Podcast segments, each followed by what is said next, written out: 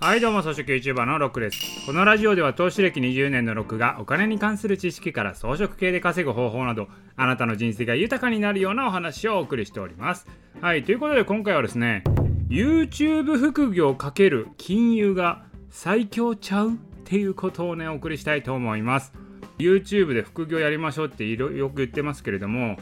これね黄金モデルが見えてきた気がするんですよ。結構これ私も実践していることなんですけれども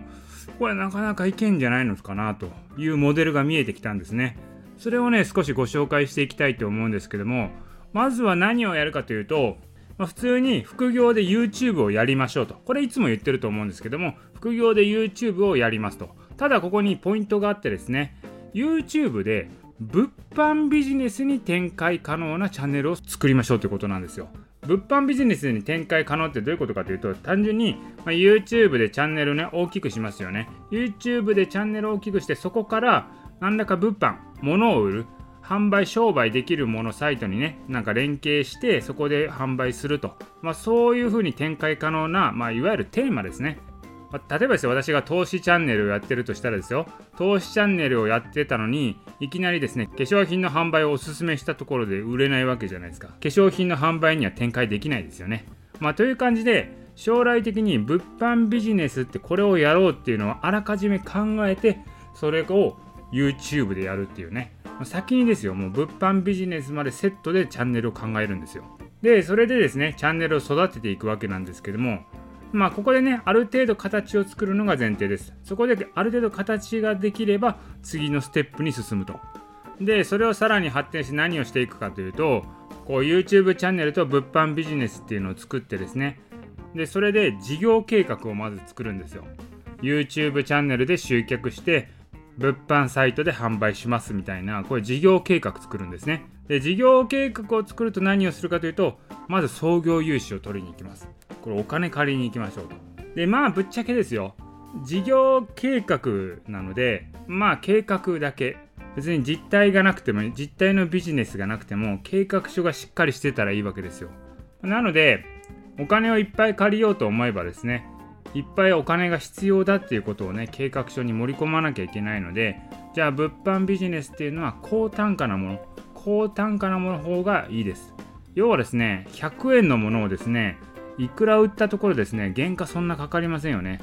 なんですけど、1個売ったら50万円のもの、100万円のもの、こういうものであれば、例えば月にね、2、3個売ったらですよ、まあ、運転資金ね、毎月500万ぐらいかかりますとか言えるじゃないですか。だからこのね、低単価なものより高単価なものの方が、まあ、本当は売りやすいわけなんですよ。まあ、集客する数もね、そんなに多くなくてもいいですからね。だから YouTube チャンネルで集客します。で、そこから物販ビジネスに展開します。で、物販ビジネスは高単価なものを売ります。で、これで事業計画を作るとですね、それなりに、まあ、創業融資として必要な融資額はこれくらいですっていうのが作れるんで、それで銀行に持っていくんですね。で、そこで銀行から融資をもらって、そのお金を使って、まあ、ムフフフって感じなんですよ。